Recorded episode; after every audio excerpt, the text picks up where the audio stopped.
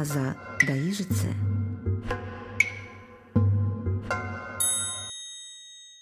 Добрый день, дорогие друзья! С вами Светлана Друговейка-Должанская, и мы продолжаем с вами разговор о русской азбуке в рамках цикла «От аза до ижицы». В прошлый раз мы с вами поговорили о том, как и когда появилась в русском алфавите самая молодая буква, буква «ё». Но это не значит, что с конца XVIII столетия никаких изменений в русском алфавите не происходило. Потому что к началу XIX века с появлением новых букв, которых не было в древней кириллице, таких как и краткая, и оборотная, я, ё, в азбуке оказалось 37 знаков, а сегодня, как мы помним, их 33. И вот эти четыре буквы, которые составляют разницу между 37 и 33, и были так называемыми лишними или дублетными буквами. О них мы сегодня и начнем разговор. Вопрос о том, что русскую азбуку следует реформировать, занимал в XIX веке умы едва ли не всех ученых, филологов и многих литераторов.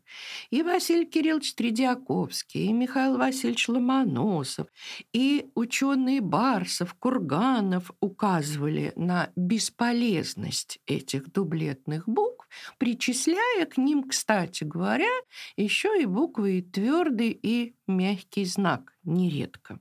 Вот так Михаил Ломоносов написал юмористический суд российских письмен пред разумом и обычаем представленных. В этой юмористической сценке персонифицированная грамматика выносит на суд персонифицированных разума и обычая, великие распри, как пишет Ломоносов, о получении разных важных мест и достоинств, которые творятся, распри, творятся между русскими буквами. Ну, буква «ас» жалуется на букву «он», то есть А на О за то, что очень часто вместо одной пишут другую. Буква Ять возмущается поведением Е, который очень часто пишется, что являлось тогда орфографической ошибки вместо Ятя, и говорит буква Есть выгоняет меня из места, владения и наследия. Вот все эти три слова, суффикс «ений» писался через букву «ять». Пусть есть недоволен своим селением и весельем, но зачем он меня гонит из утешения? Пускай он довольствуется женою, а до девиц ему и дела нет. Да, вот слово «жена» писалось через букву «е» есть, а слово «девица» через «ять». Все буквы жалуются на букву твердый знак, которая носила название «ер», и говорят, что он место занял, подобие как пятое колесо. Вот нередко во всяких викторинах звучит вопрос, какую букву Ломоносов называл пятым колесом в телеге. Ну, вот так вот он отзывался устами своих персонажей о букве твердый знак. При этом каждая буква представляет свои преимущества, иные хвалятся своим пригожим видом, другие приятным голосом, некоторые своими патронами и почти все старинную своей фамилию, то есть происхождением. При этом русская орфография была настолько еще не, ну так скажем, да, правила орфографии настолько были плохо описаны в тот момент, что писатели и журналисты бесконечно иронизировали над грамотеями, которые весьма вольно обращаются с правилами орфографии, в том числе и с употреблением дублетных букв. Никто не мудрствует так лукаво, как вывесочные грамотеи. По темному понятию, неясному слуху, они они знают, что где-то нужно поставить ять, а где-то е. В одном месте вставляется твердый знак, а в другом не вставляется, что одна речь отделяется запятую, а другая точкою. Но посмотрите же, где и как они ставят все эти знаки, писал Михаил Погодин. Ну, сегодня, если мы походим по улицам не только Петербурга, но и любого города и увидим вывески, которые пытаются воспроизвести буквы старой орфографии, то тоже нередко увидим, что пишутся они там по темному понятию и неясному слуху, а вовсе не на этимологически, исторически верных местах. Ну, иначе говоря, очень многие уже в начале XIX века говорили о том, что русское правописание отменно затруднительно, и потому предлагали исключить из русского алфавита лишние буквы. Не только и десятиричное, ижицу, фиту и ять, но о них у нас будет более подробный разговор дальше, но и, например, твердый знак. Они говорили, что на конце слов после твердых согласных, а тогда было такое правило употребления буквы «ер» в том числе, что вот как дополнительный указатель твердости конечной части слова эта буква не нужна, а в качестве разделительного можно использовать апостроф, например. Предлагали исключить букву «мягкий знак», обозначая мягкость согласной, например, каким-нибудь значком над согласной буквой, двоеточие или птичкой. Предлагали исключить букву «ща», «щ», как мы ее произносим. Ну, потому что правила произношения слов типа «щука» и борщ, вот так мы их сегодня произносим, во всяком случае в литературной петербургской норме были иными. Эти слова произносили как «щука» и «борщ», то есть, иначе говоря, вместо буквы «ща» можно было написать буквы сочетания «ша» и «ч».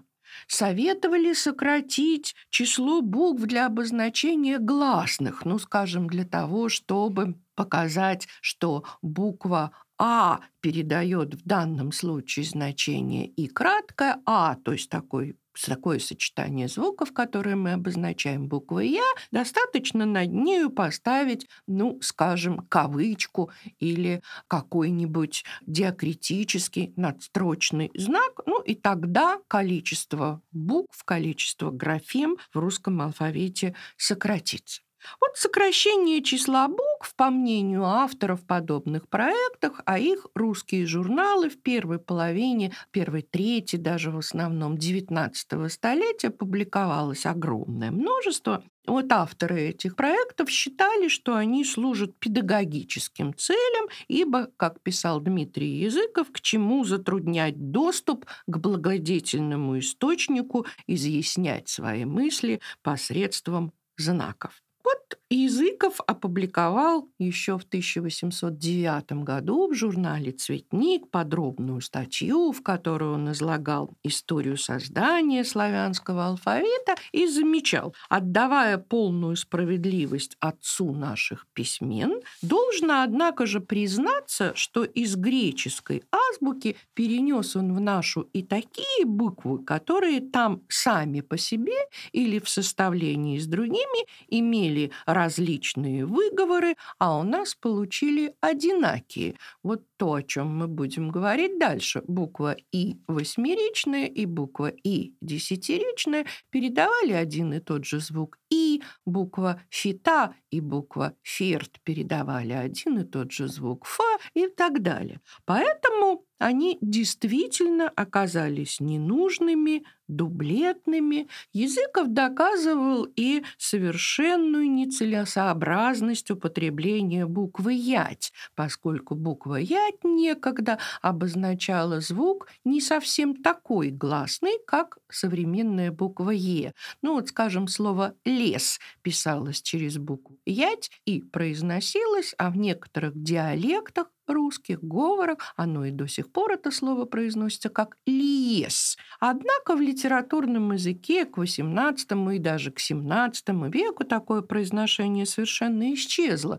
поэтому буква «я» действительно писалась только по традиции.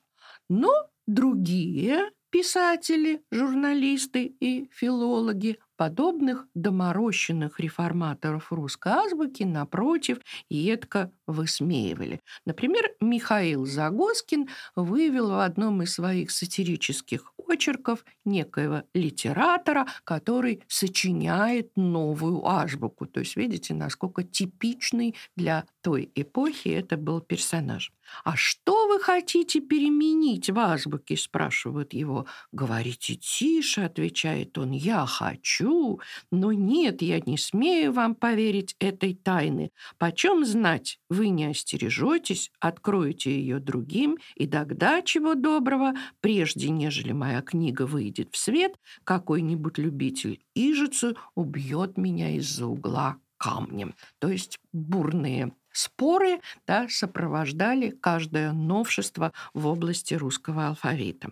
В 20-30-е годы XIX века, когда вышла пространная русская грамматика Николая Ивановича Греча и в периодической печати появились многочисленные отклики на предлагаемые Гречем изменения в составе русского алфавита и в правилах орфографии, вот оказалось, что проект Греча, хотя и реформаторский, но был вполне умеренным, и излишними этот ученый полагал букву «и» десятиречное ижицу, фиту и букву «ща», но при этом настаивал на сохранении ятя, потому что полагал, что в некоторых случаях произношение этой буквы, чтение этой буквы, точнее, отличается от «е». Но, тем не менее, этот проект приобрел как сторонников и продолжателей, так и противников. Ну вот прежде всего, как и предугадал несколькими годами ранее Загоскин, появились защитники у буквы «Ижица», которую Греч вовсе изгонял из алфавитного Эдема, Николай Надеждин опубликовал в ответ ему в Вестнике Европы обширное юмористическое стихотворение, в котором от лица гонимой всеми Ижицы обращался с просьбой о ступничестве к букве «Ас» державный первенец письмен, вождь алфавитов неизменный, старейший брат среди племен великой азбучной вселенной, глава согласных и гласных, о ас, одна из сестр твоих, гонимая повсюду злобно, к тебе подъемлет взоры скорбно, и от неистовства врагов под твой спешит укрыться кров, не откажи в своей деснице последней спицы в колеснице. Дальше Ижица очень подробно излагает свою родословную историю алфавита у греков, у римлян, у славян, где она находила весьма радушный прием. Но беда, трикраты горе, четырехкратно ах, увы, и в тихой, тихой, скромной доле я не сносила головы. Враги нашли меня, наперли, надали, стиснули, шумят, анафемствуют и кричат, и в азбуке мой лик затерли. За что, сама не знаю я, не те, конечно, времена, сошла с учености цена. Вот так горестно заключает Надеждинская Ижица свою исповедь. Другая юмористическая дискуссия с такой же персонификацией буквенных наименований возникла по поводу буквы «ер», то есть твердый знак. Находившийся тогда в Петербурге ученый немецкий Александр Гумбольд высказал свое мнение о бесполезности буквы «Ер» в русском алфавите, на что один из русских литераторов, по-видимому, это был Перовский Погорельский, автор знаменитой повести «Черная курица» или «Подземные жители», ответил статьей в форме челобитной к немецкому ученому от обиженной им буквы. Эта статья и заключительная любопытное письмо Гумбольда были помещены в литературной газете, и в своем пространном послании буква твердый знак обращала внимание читателей уже традиционно, как мы видим, и на свое древнее происхождение, и на многочисленные заслуги перед отечественной грамматикой, излагала причины, которые служат препятствием к ее исключению из русского букваря. Никто не осмеливался отвергать действительность мою и оспаривать те заслуги, кои оказала я и до ныне оказываю российскому языку. Только в исходе минувшего столетия некоторые безвестные вводители новизны, искавшие славы геростратов, замышляли лишить меня прав моих, но общее мнение скоро изрекло им правый суд, и нападения их были заглушены окриком наших отличнейших и ученейших литераторов.